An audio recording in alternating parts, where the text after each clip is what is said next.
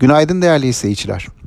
Ee, bankalar sayesinde gelen bir toparlanma vardı dün borsada. Bunun dinamiklerine baktığımız zaman e, dünkü seans öncesi banka hisselerinin yılbaşına göre %31 civarında bir değer kaybı olduğunu görüyoruz. Bu hem yurt içi endekslerden hem de yurt dışı bankalardan çok ciddi anlamda bir ayrışmayı ifade ediyor. Malum bunun sebepleri yabancı yatırımcıların çıkışlarıydı. Şimdi e, bu kadar sert satışın ardından bir dip seviyesi arayışı olabileceğini düşünüyordum açıkçası. Ama bunun hani hangi seviyelerde gelebileceği ve ne yoğunlukta olunacağı e, biraz belirsiz bir konuydu. Dün bu anlamda bir e, yatırımcı talebi gördük. Banka hisselerinde yaklaşık %4'lük bir yükseliş sergilendi. E, bu sayede BIST 100 endeksi de günü %2,5 artışla tamamlamış oldu.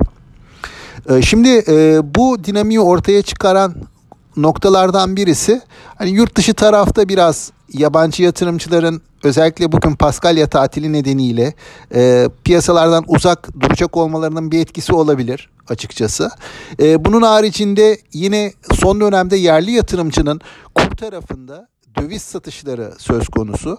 Hani benim yaptığım hesaba göre 19 Mart'ı takip eden 29 Mart tarihinde içeriği içine alan dönemde yerleşiklerin döviz mevduatında yaklaşık 10,5 milyar dolarlık bir azalma var.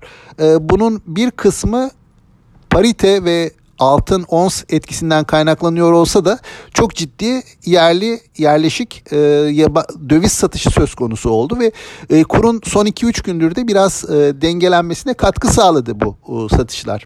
E, yine dün alınan bir karar vardı. Bu e, bankalara ilgilendiren bir karardı. Daha doğrusu TL mevduatı ilgilendiren bir karardı.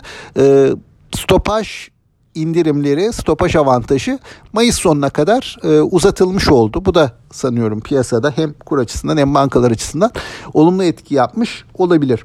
Dolayısıyla e, tüm bu etkenleri bir araya koyduğumuzda dün bankalara gelen bir alım vardı. Piyasada bir miktar iyimserlik e, söz konusuydu. Tahvil faizi ne oldu diye baktığımızda 10 yıllık tahvil faizi de yaklaşık 100 bas puan kadar geriledi ama hala çok e, yüksek seviyelerde 18.3 seviyesinde.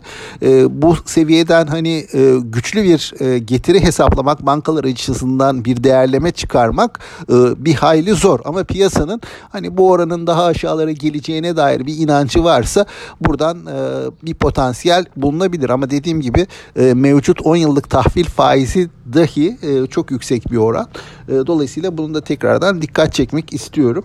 E, Şimdi riskler olarak neler olabilir? Bu tahvil faizinin önümüzdeki dönemdeki oynaklığı bir risk olabilir.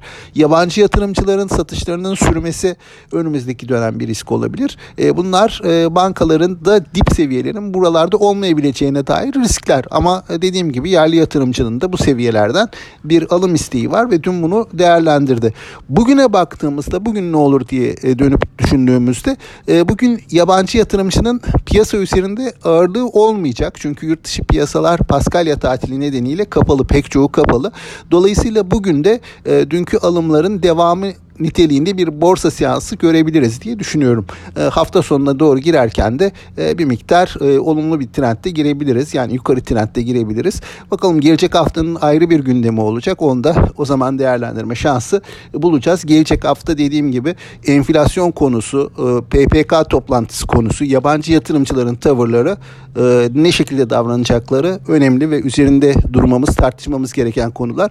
Ama hafta sonuna girerken en azından açılışta bugün ben yukarı yönlü bir açılış bekliyorum.